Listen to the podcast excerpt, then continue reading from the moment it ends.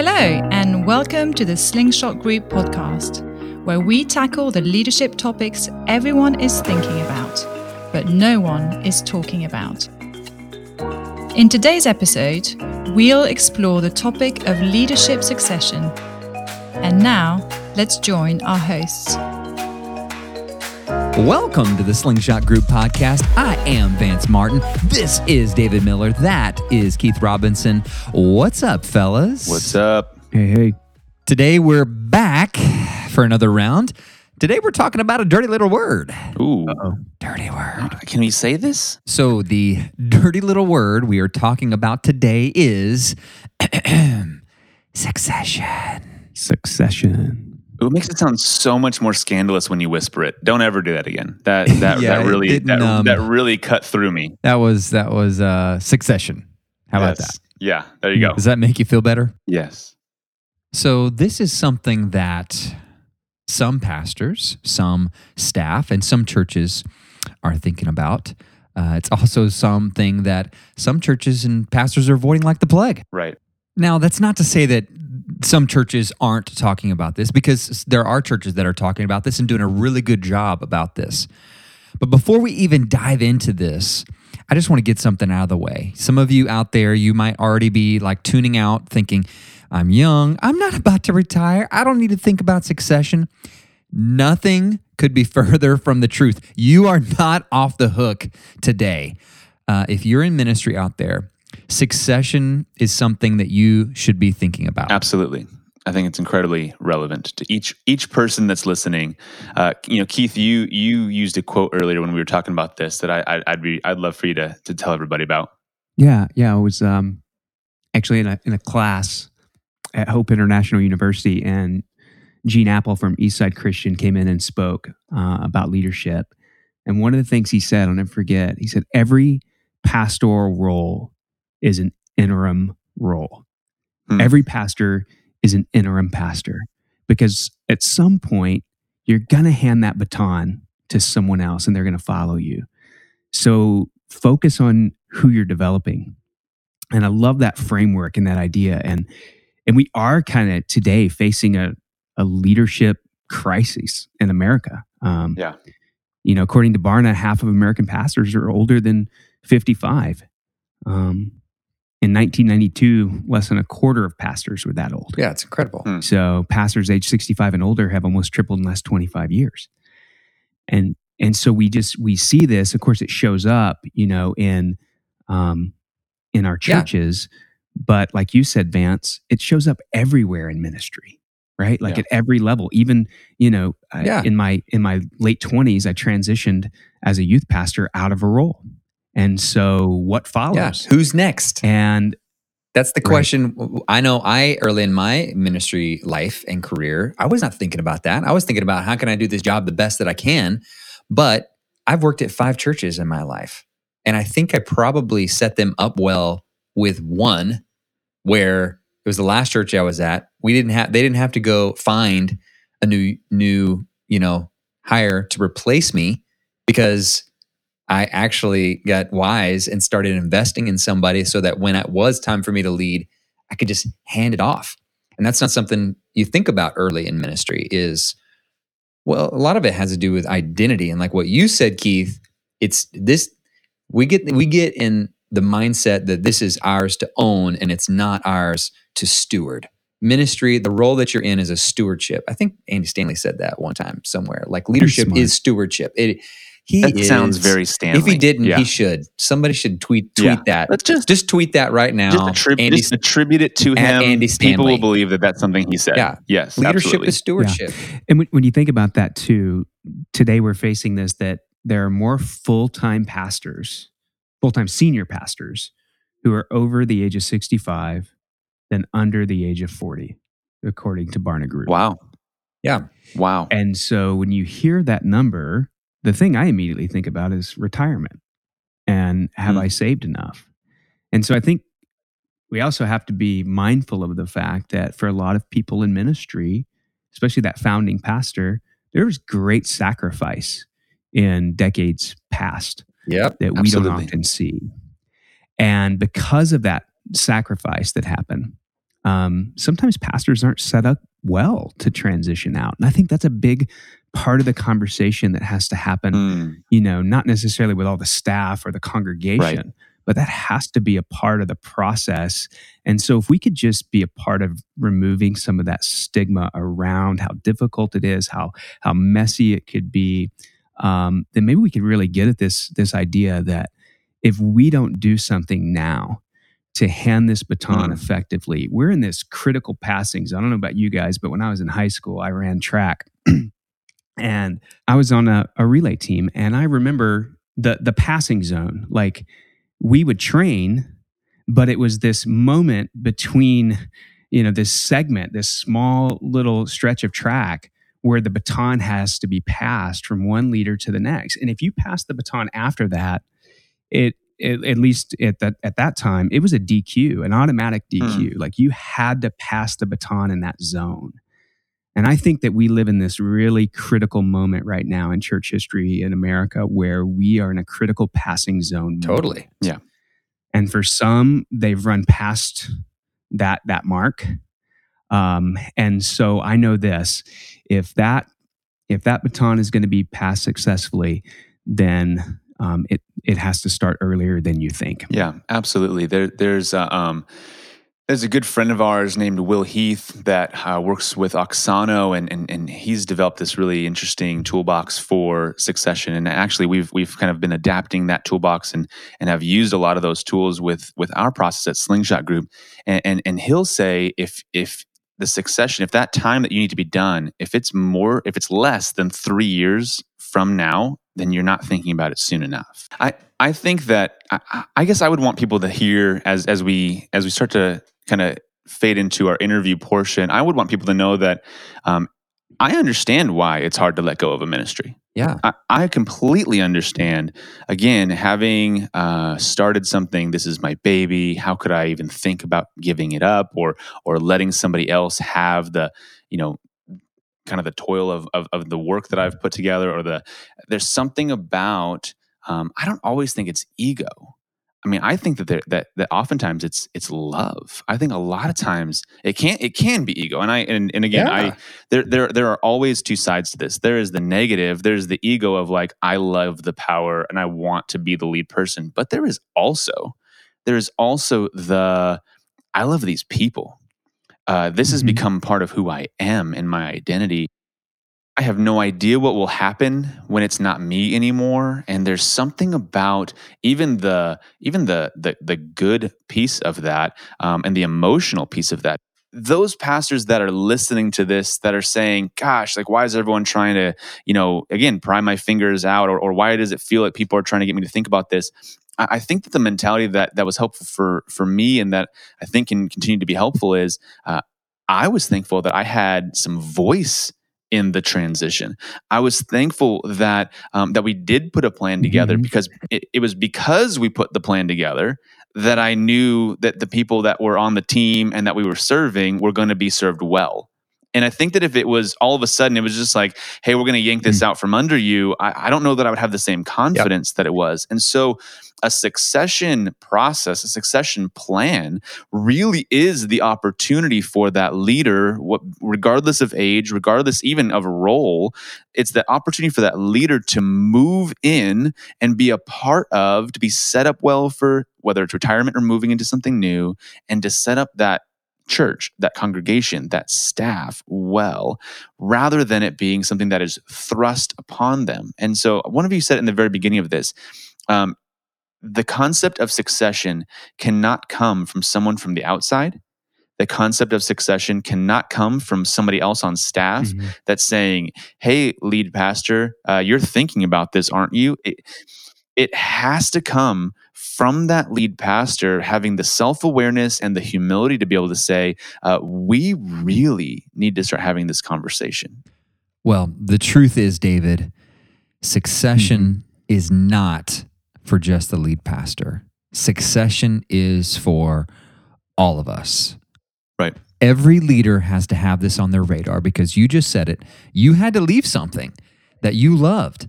Transition in the church world happens. So, the challenge today for everybody listening may not be to think about succession today, Yeah. but it may be to think about who do I need to invest in? Who's the person that I need to begin to develop the gifts within them? Who do I need to call out greatness in so that when I do leave, I can hand it off to them? Good, good stuff, guys. This has been an awesome conversation, uh, but we're just getting this party started. I think it's time to uh, flip it over to our interview today. Keith Robinson uh, sat down with Todd Clark. Todd is our vice president of our senior leadership division. We do a lot of succession work with churches. Todd has experienced succession uh, personally, been through that process. So I think that this interview today Yep. uh, with Todd is going to be enlightening. It's going to be helpful. It's going to be encouraging. Uh, you're going to love it. Plus, Todd's just a really rad dude. So here is Keith Robinson interviewing Todd Clark.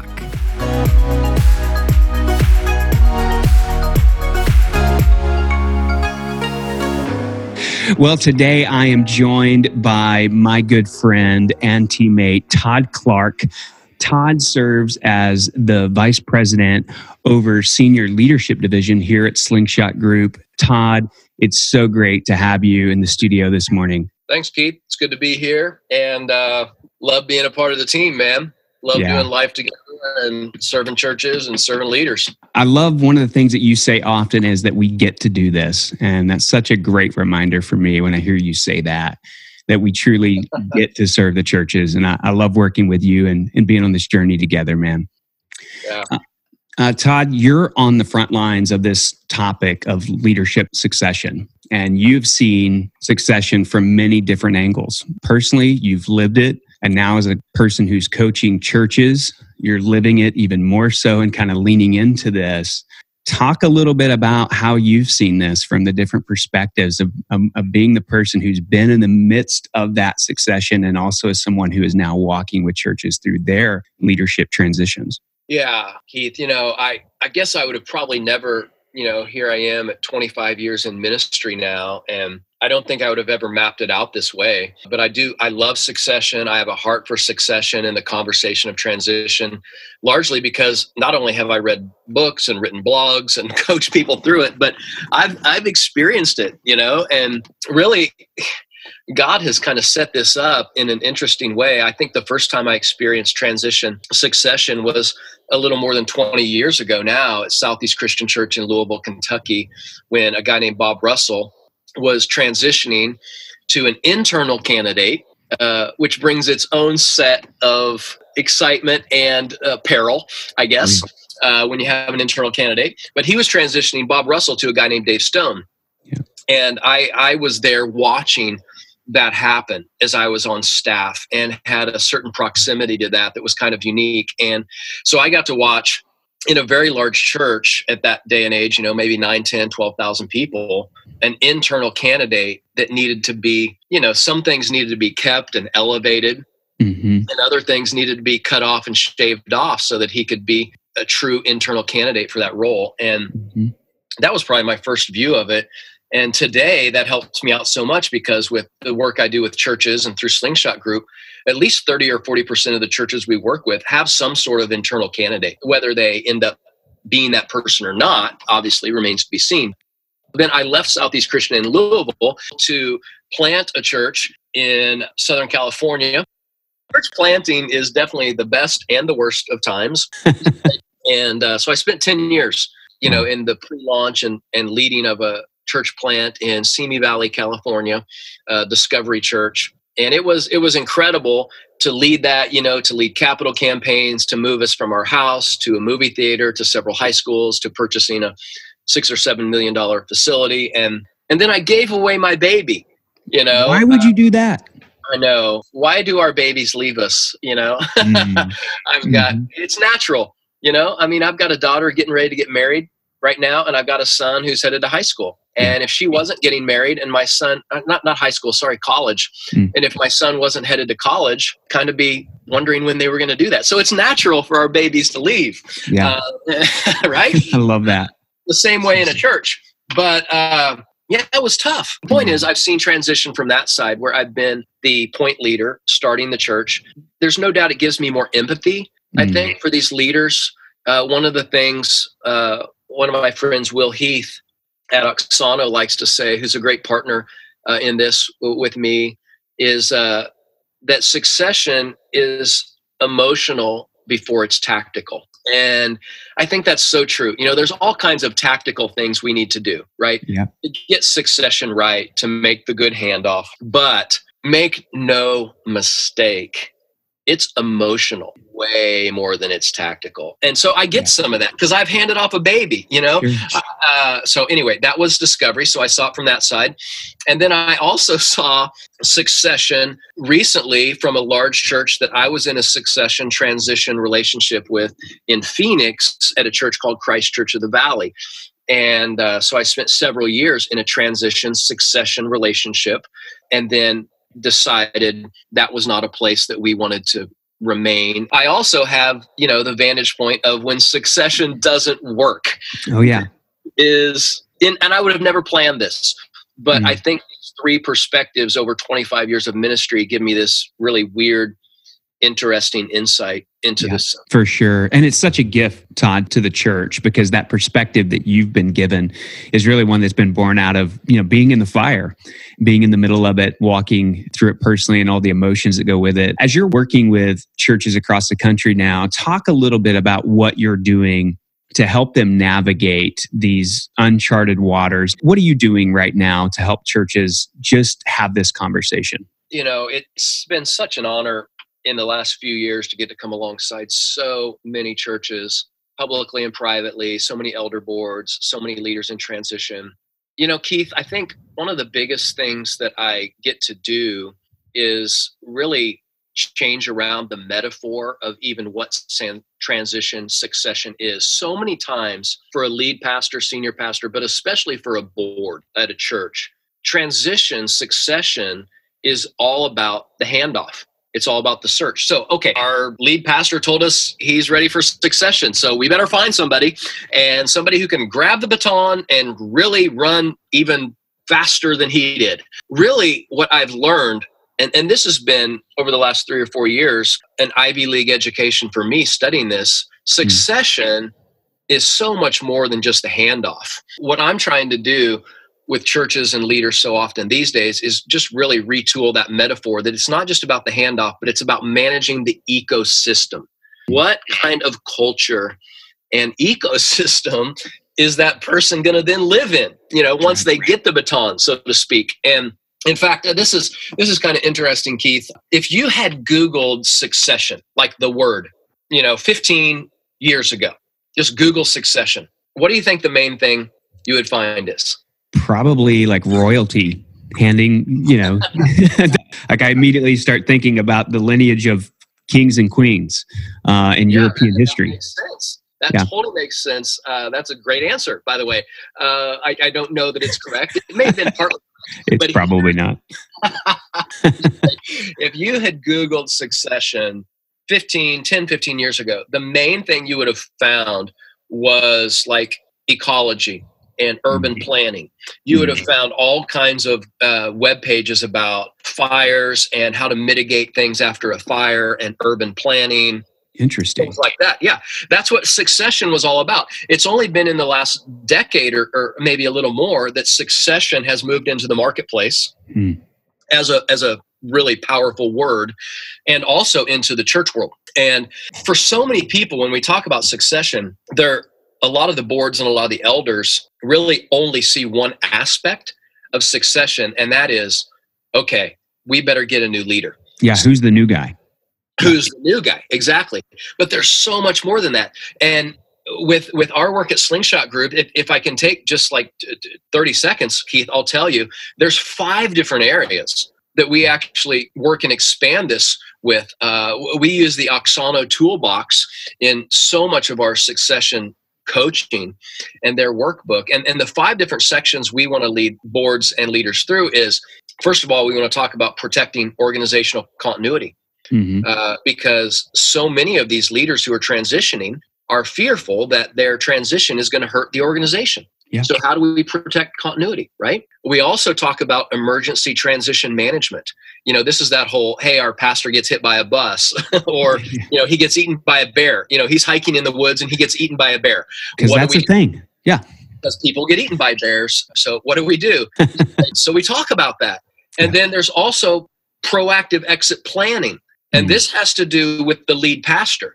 Are we going to have any kind of compensation for them? Is it deferred compensation? What is this lead pastor going to grab a hold of next? How are they going to exit? Yeah. Then finally, finally, the fourth conversation we have is the new leader hiring. Yeah. You know, which we always just default to. That's, you know, building the profile, doing the search, interviewing leaders, the new leader hiring. But what happens so oftentimes is churches just go to that immediately and then they get stuck there.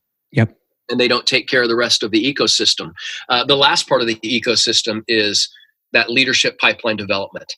Mm. And that is within our church, within our organization, if it's the church or the marketplace, how are we building a pipeline of leaders to take care of future transitions? Because here's here's here's the thing that I've learned, and I didn't always know this. I, I've actually just powerfully learned this in the last five years. When a key leader transitions, it's almost always going to set into motion other transitions in the organization as well Mhm.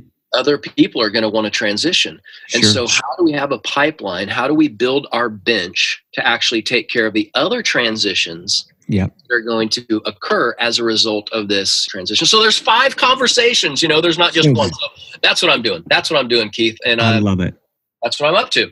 It's such an important conversation. It's probably the most pressing one that we're facing today as a church and as as leaders as we think forward to the future. I love that you're making the conversation more intentional, that you're not just skipping to the question of who's next, but you're really asking the question what can we do now to set this person up to succeed? But I also heard in there Todd something that I think gets left out of the conversation oftentimes and that is the existing current senior leader what is their plan and walking with them through that planning? And what are they going to put their arms around? I believe you said next. What's what's the mission and the next season of life and ministry look like for them on the other side of this? And so todd what kind of questions should they be thinking through should they be asking as they consider succession? Yeah. You know, so much of that successful succession rests on the shoulders of the current senior lead pastor. It just does. I mean, you know, it, there's two people and there's boards and there's congregations and staff, but this person, you know, holds a lot of it. A few questions that come to my mind would first of all be like, you know, if I'm the lead person, I've been there 5, 10, 20, 30 years, is what chips can I play, you know, to help the next person be set up for success? And what, what I'm saying here is things like uh, an example would be do we have things that are deferred maintenance on the church that I know we need to do, whether it's a parking lot or air conditioning units or whatever it is? Do we have deferred maintenance that we need to do?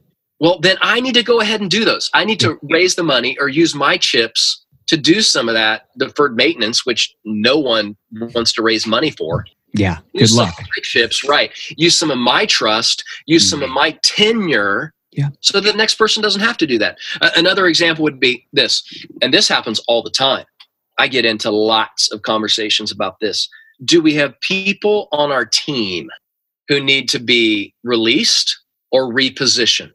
So if you have a staff of more than three or four people, there's a good chance that there's some people that need to be released or they need to be repositioned Yep. for the next season of growth. And listen, the guy, the leader, the person who has been there the last 5, 15, 20, they are the one that needs to use some of their chips, some of their trust to either release or reposition those leaders so that when, you know, the new person comes in in the third month, they're not firing people Yeah. or, or you know, or trying to reposition people. They're they've already got a bullseye on themselves.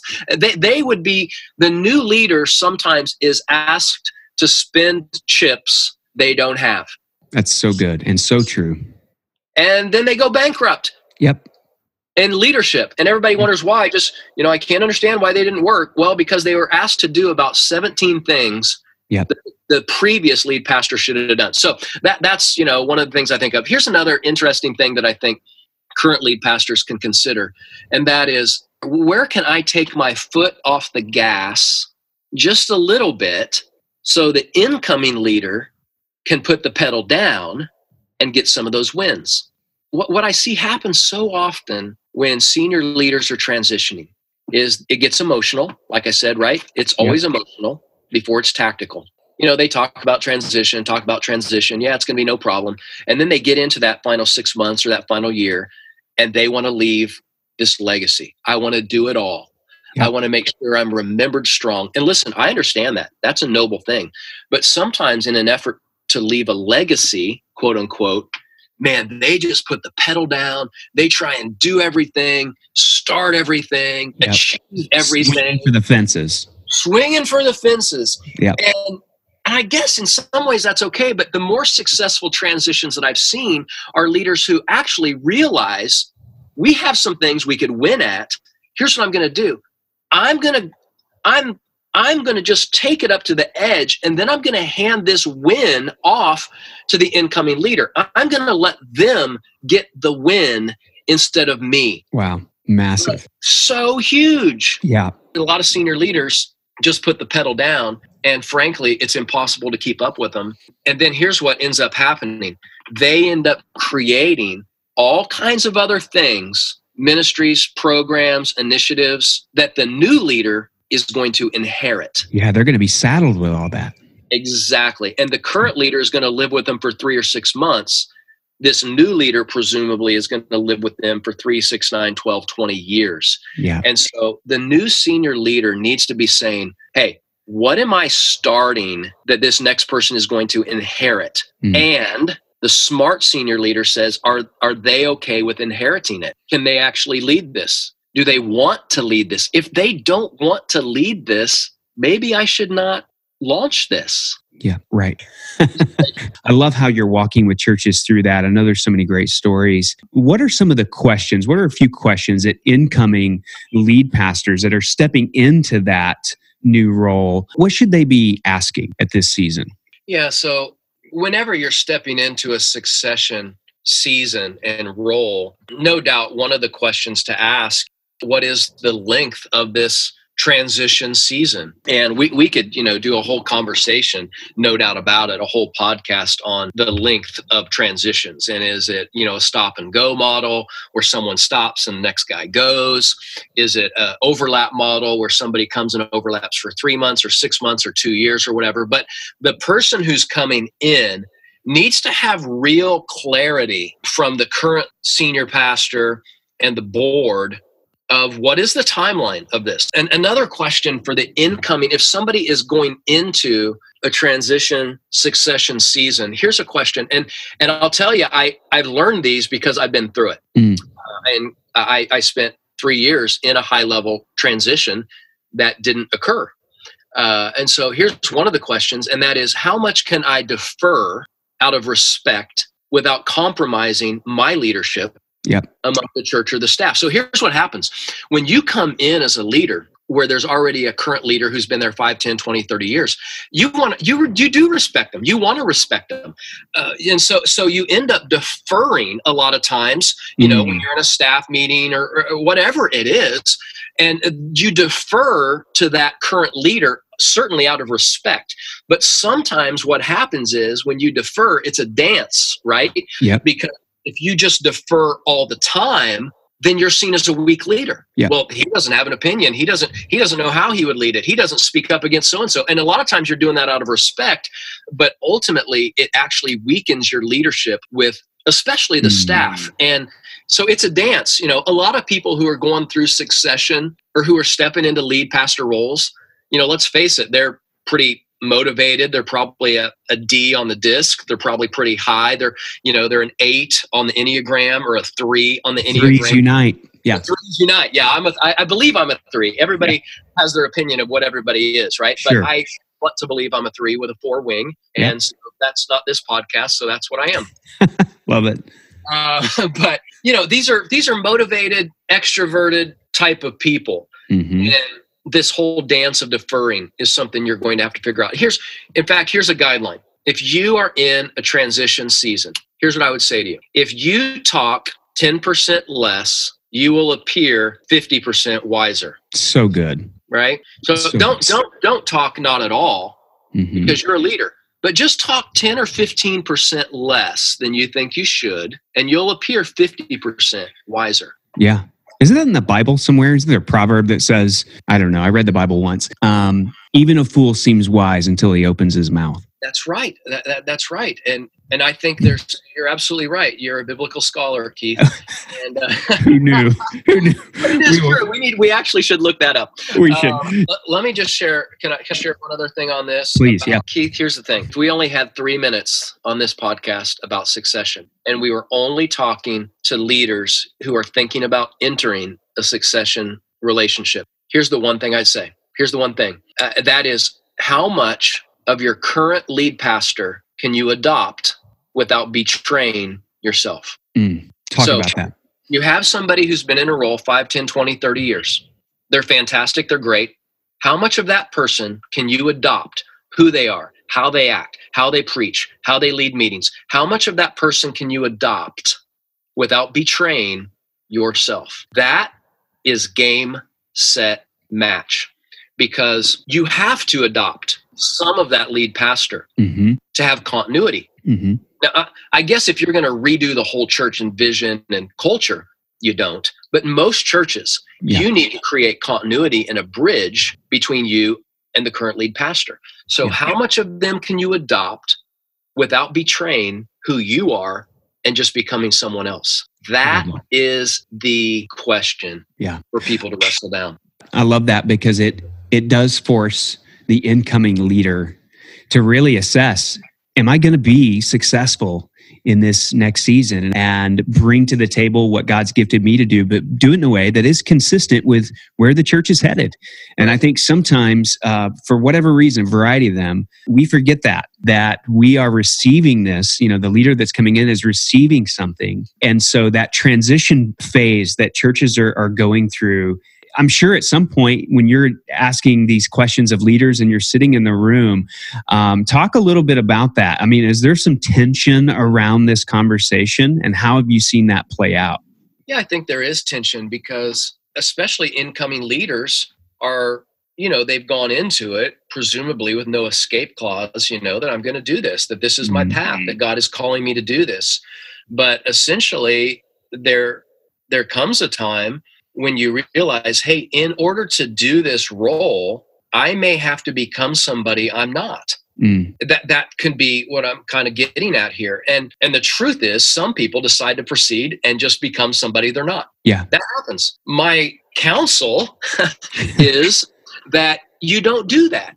That you figure out how you can still be you and also allow a successful succession to happen. Yeah. Now, the truth is, you know, and I've talked to lots of leaders in transition it can take three four five six seven years keith after after a transition happens for a leader to really feel like wow this is my culture Yeah. this is my place it takes some time for this to mm. happen but ultimately how much of that leader are you going to have to adopt without betraying yourself I love that. It's just it's a it's a sobering thing because you want to be you you want to be you and if you can be you and be a part of a successful succession fantastic Wow, that's amazing insight, Todd. Thanks so much for sharing that. So much of it feels wrapped up in insecurities, uh, personal agenda. So many things can beset the process or impede it from from actually being a successful handoff. so true and And I, I see what you're saying in those insecurities or not wanting to be a lame duck and things like that but the way most senior leaders would phrase that is no i'm not that i just don't want to be lazy mm, i don't want to Yeah. be lazy um, and i get it Yep. I don't want you to be lazy either. But here's the truth. Here's the truth. Spend your energy and effort then setting this next leader up for success, not just growing your own legacy. yeah, Okay. You don't want to be lazy? All right. Spend all your energy and effort and chips setting them up. Yeah. Yeah. So, what if finishing strong looked and was defined differently? Mm, and and I think that that's what as you're having this conversation and you're you're leaning in and forcing everyone in the room on on both sides of this to ask these really tough questions that ultimately will release everyone from some inordinate pressure that they feel, whether the incoming leader to be someone they're not, or the outgoing leader to have a bunch of wins um, that they're going to get credit for. And instead, figuring out a way to come to the table and say, how do we do what's best for the kingdom? Yeah. and for the church and and not yeah. to oversimplify it that way but really what you're talking about todd is that yeah. how do we perpetuate this movement beyond a personality? Yeah that's so good. That's that's exactly what i'm saying. And you know what comes to mind keith? Just as you're talking i've never thought this before. I've never had this metaphor in my mind before but hearing you describe it here's the picture. Do you remember when you were a little kid and you would go to an arcade or a pizza shop or something like that and you'd sit down to play a video game and you're ready to put your quarter in and you see that there are already credits. Yep. There's already three credits on the game. Yep. That's, that's a great arcade trip. I love it. that's what we're talking about. We're yeah. talking about sitting down to get in the game and you find out you've already got credits. Mm, I love that.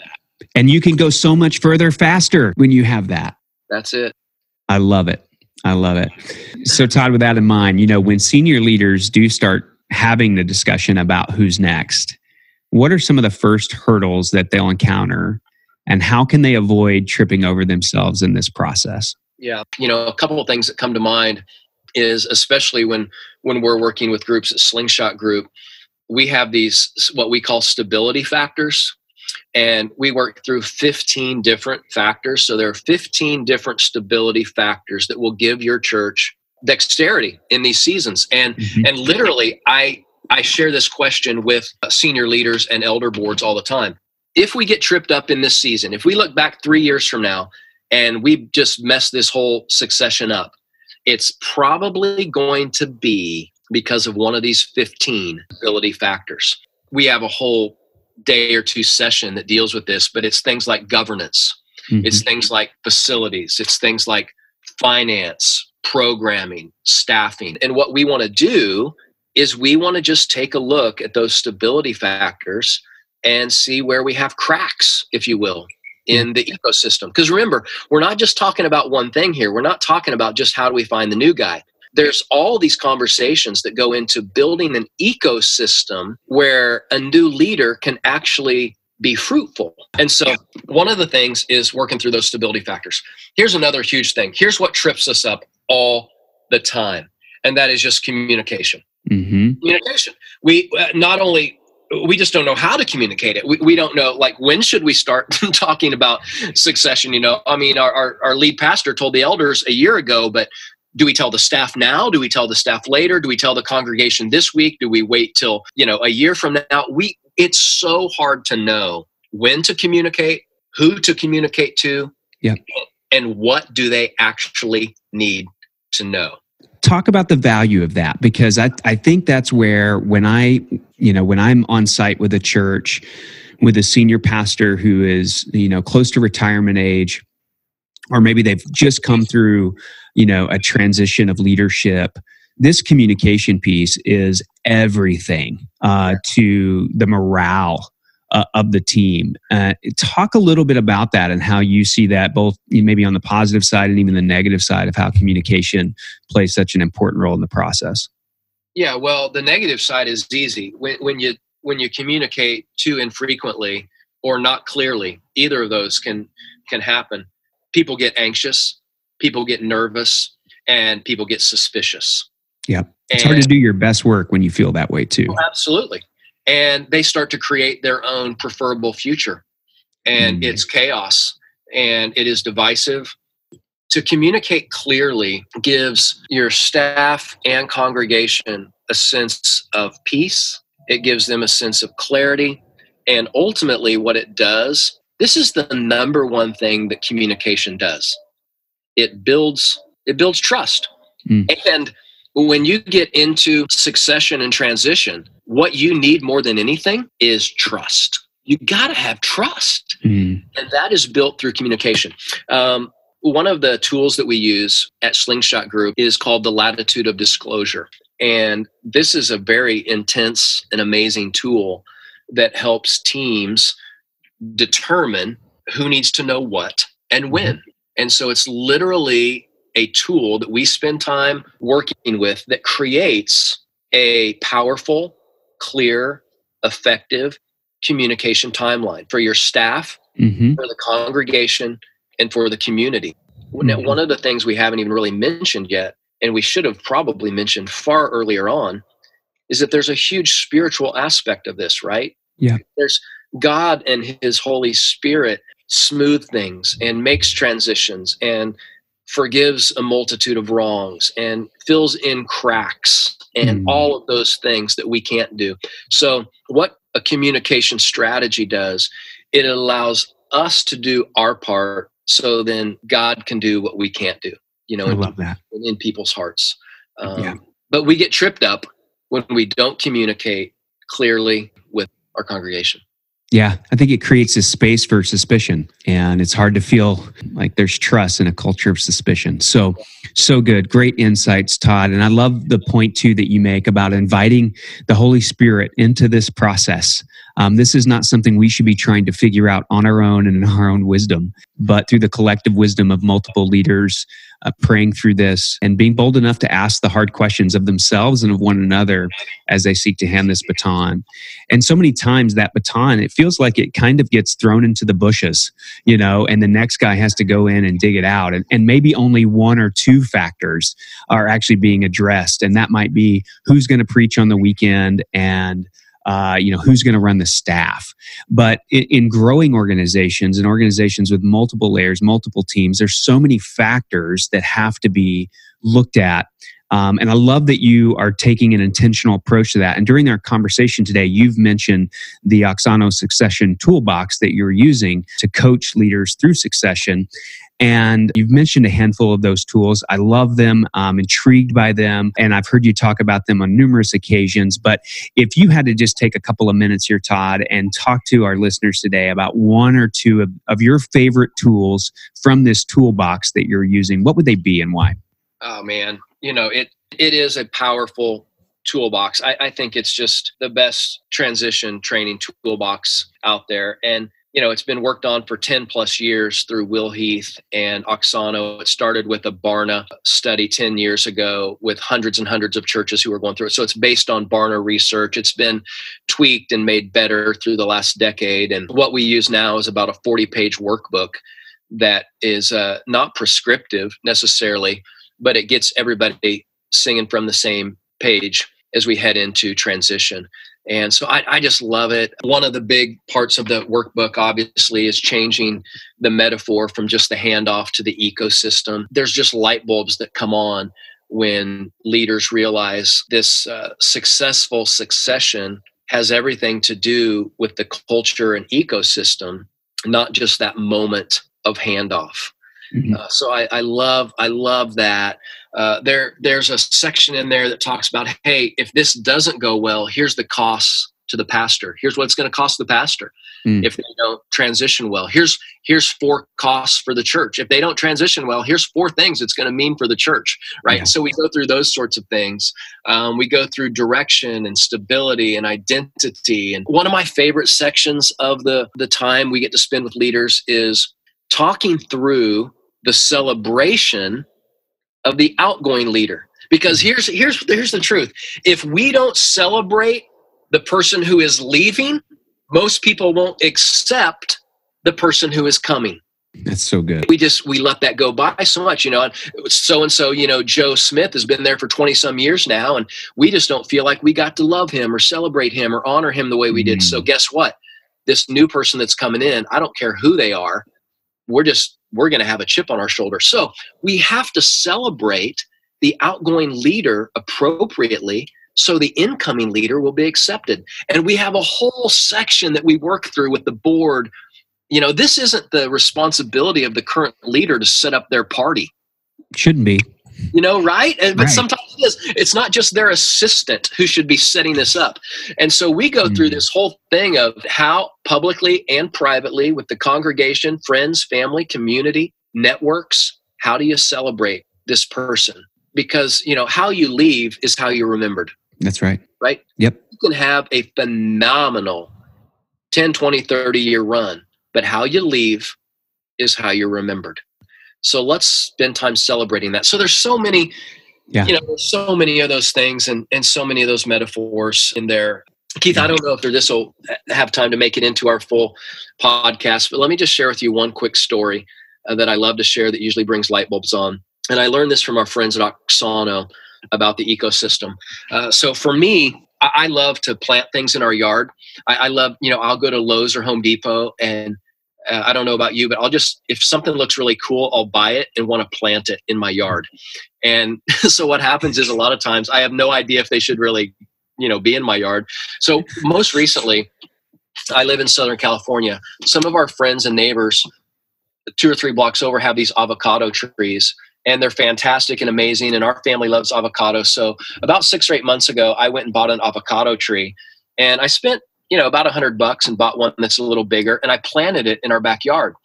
And about two or three months in it hasn't grown much. Four months in it's hasn't grown at all. And if i showed it to you today six or eight months in it's actually shrinking and it looks like it's dying. And so i finally asked our gardener the person who comes and works on our yard what's the deal? And he said well listen your avocado tree it, it needs a lot of sunlight and not much moisture. Mm. And where I planted it is almost completely covered by a tree. And because of that, the ground is always wet Mhm. and, and all kinds of, you know, rain and stuff gathers there and condensation. So so the question is, whose fault is it that the avocado tree doesn't grow? It's yours. It's my fault. Yeah.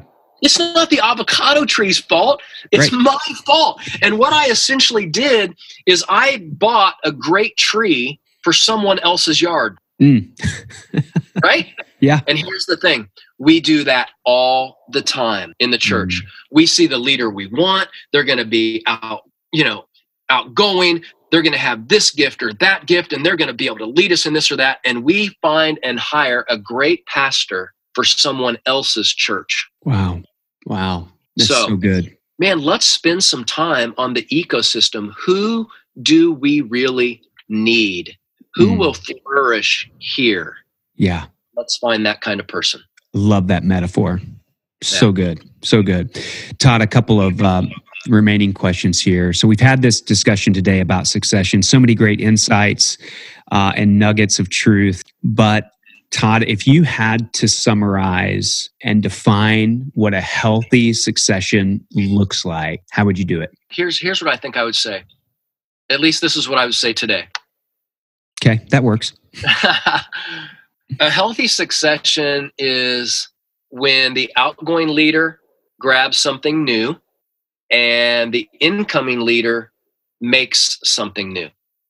So good. Say it again. So the outgoing leader grabs something new hmm and the incoming leader makes something new. The outgoing leader isn't going to leave unless they can grab something new. Mhm. They have to. So the outgoing leader grabs something new. The incoming leader makes something new. They take what's already been going on at the church, add energy, add life, refresh it, Mhm. make it even better and Yeah. newer. It's so good. And if the outgoing leader, as you stated earlier in the podcast, is saving some of those wins for that new leader, how much more healthy will that succession be? Um, because they've actually set that person up to ride the wave of momentum instead of trying to sustain something that really wasn't even necessarily in their heart. And so, Todd, to conclude today and to wrap up, are there any final words of wisdom or counsel you, that you'd like to give to those who are currently on staff at an organization that are in the midst of a senior leadership transition right now because I know there are listeners out there today. They're not the senior leader, but they're on staff. They're in the trenches. They're doing the work, but their church is either in the middle of it or will soon be facing that. Any words of wisdom or advice that you just speak into our listeners today? Yeah. You know, I, I think whether, no matter where you are in this equation and kind of equity you have in a transition, succession season, what you need to pray for, what you need to work for, what you need to be committed to, what you need to champion is trust. Trust. Trusting God, trusting board, the eldership board, uh, trusting that the staff is going to continue to grow and and be the biggest fan trusting the congregation just trust that god isn't surprised by this you know god is not looking down on your church right now going whoa whoa whoa whoa what is happening at First Community. Yeah. I had no idea Jack was leaving. No, trust that God knows. Trust, trust, trust. Here, listen, the staff has to have trust. The congregation has to have trust. The incoming leader, the outgoing leader have to have trust. Uh, and and it is built by. We've already said this. It's built by communication. So so here's what I'd say. Let me put this into a sentence. The better the communication, the stronger the trust, the more successful the succession. So good. That's it. The better the communication, the stronger the trust, the more successful the succession. It's so good. Todd, so many great nuggets of wisdom that you've shared with us today. I know I've got so much to think about. At the same time, I'm encouraged by the conversation that you're having with churches. And for the leader that's listening today that wants to find out more about the Auxano toolbox that you're using and how to walk through and navigate a season of change like this, where can they find out more information about that? Yeah, this is all uh, all over. You know, our slingshot slingshotgroup.org uh, website, and so they can grab more information there. Uh, with Slingshot Group, we we have things on Instagram, we have things on Twitter, on Facebook. They can find me, Todd Clark. But probably the best thing to do would just be go to the Slingshot website and send a little note to us at Slingshot that says, "Hey, we're thinking about this, and we're not sure what to do," and then we'll get on the phone and talk with you, and or on a video call and talk with you, and get on site and begin to add just some clarity and, and dexterity to this uh, oftentimes complicated and uh, unique season. So that's probably the best way. Just go to the Slingshot website and uh, we can connect up. I love it. I love it. Todd, thank you so much for taking the time out of your busy schedule today to join us. Hey, thanks so much, Keith. It's been great. Love being a part of the podcast. Blessings to all you friends out there around the country.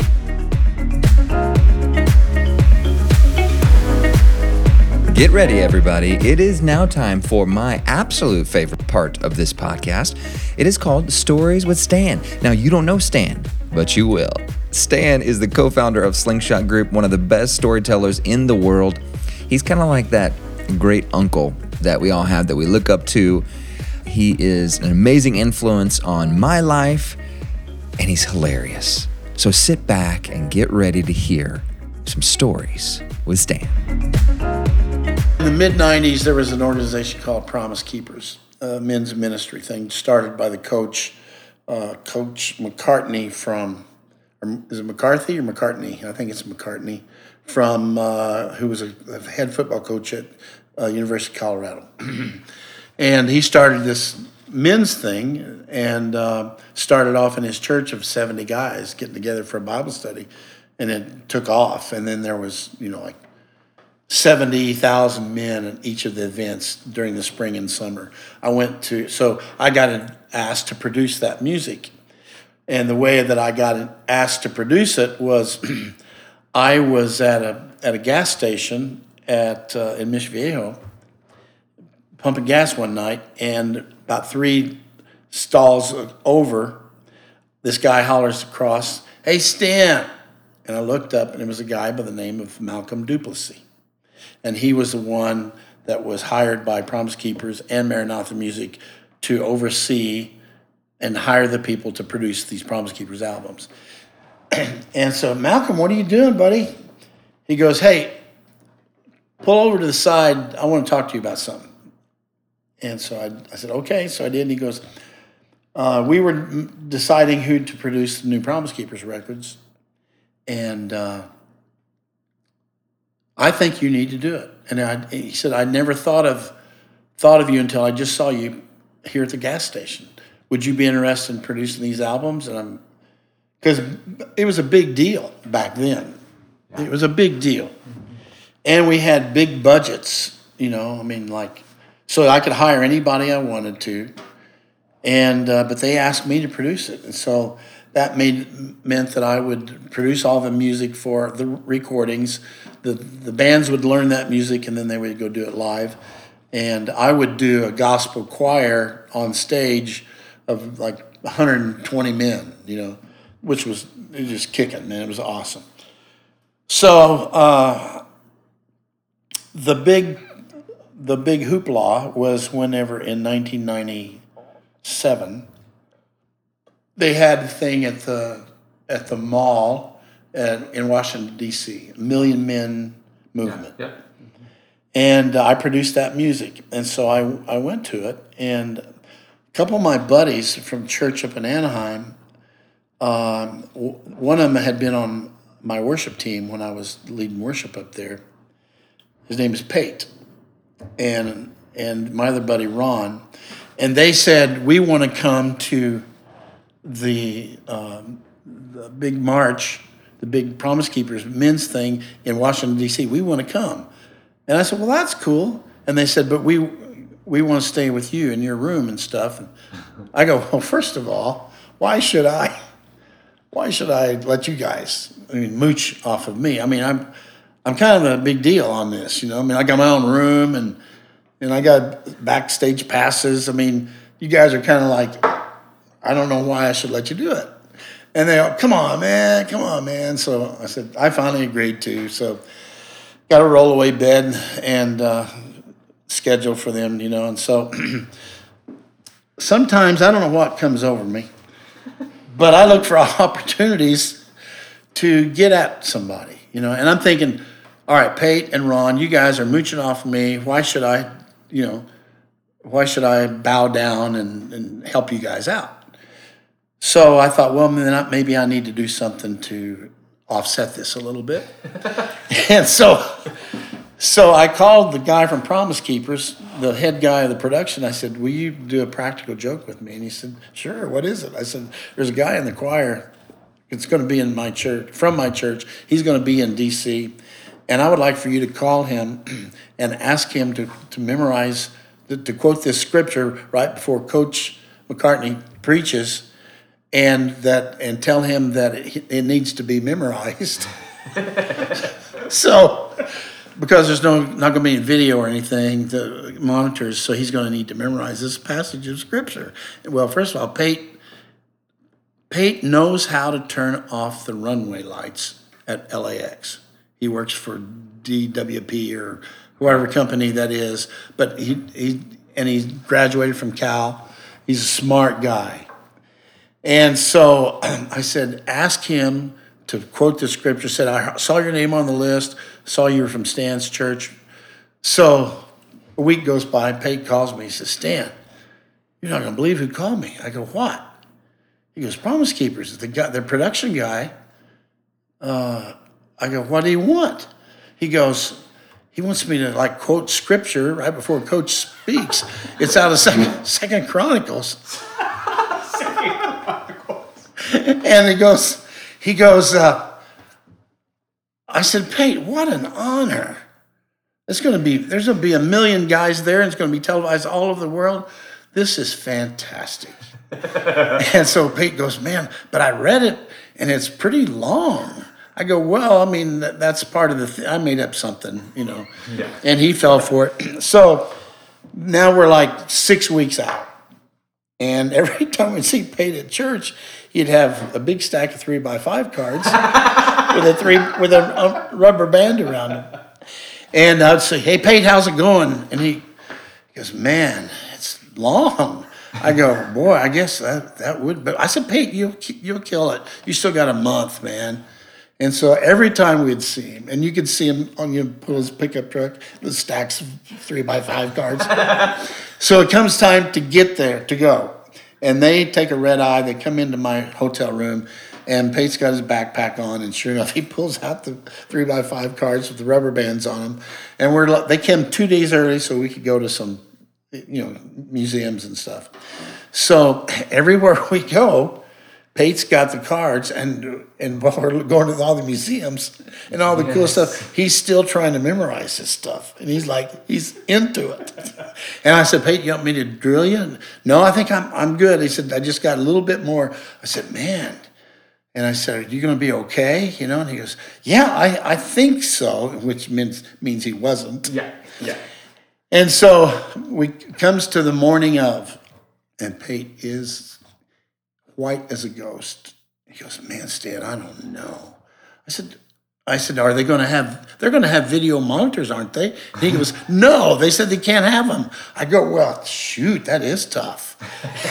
so, so we all gather. It's like three hours before we gather for this prayer thing, and after the prayer, the, my buddy Promise Keepers goes, uh, "Is there a Pate Steiner? Could you come up here afterwards? On I need to talk to you for a second. And Pate walks up there, and I see him talking. He told Pate, he said, "Hey, the uh, Parks and Rec." they told us that we have to cut the whole thing by 30 minutes. So we're not, I don't think we're going to be able to use, use your scripture.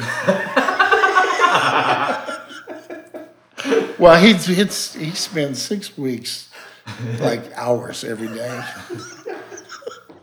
and uh, he came to me and said, Stan, I don't think they're going to have time. I said, why not? and so, uh, at the at the when we walk up to the steps, they told Peyton, "Yeah, it's for sure cut. You're not going to do your scripture."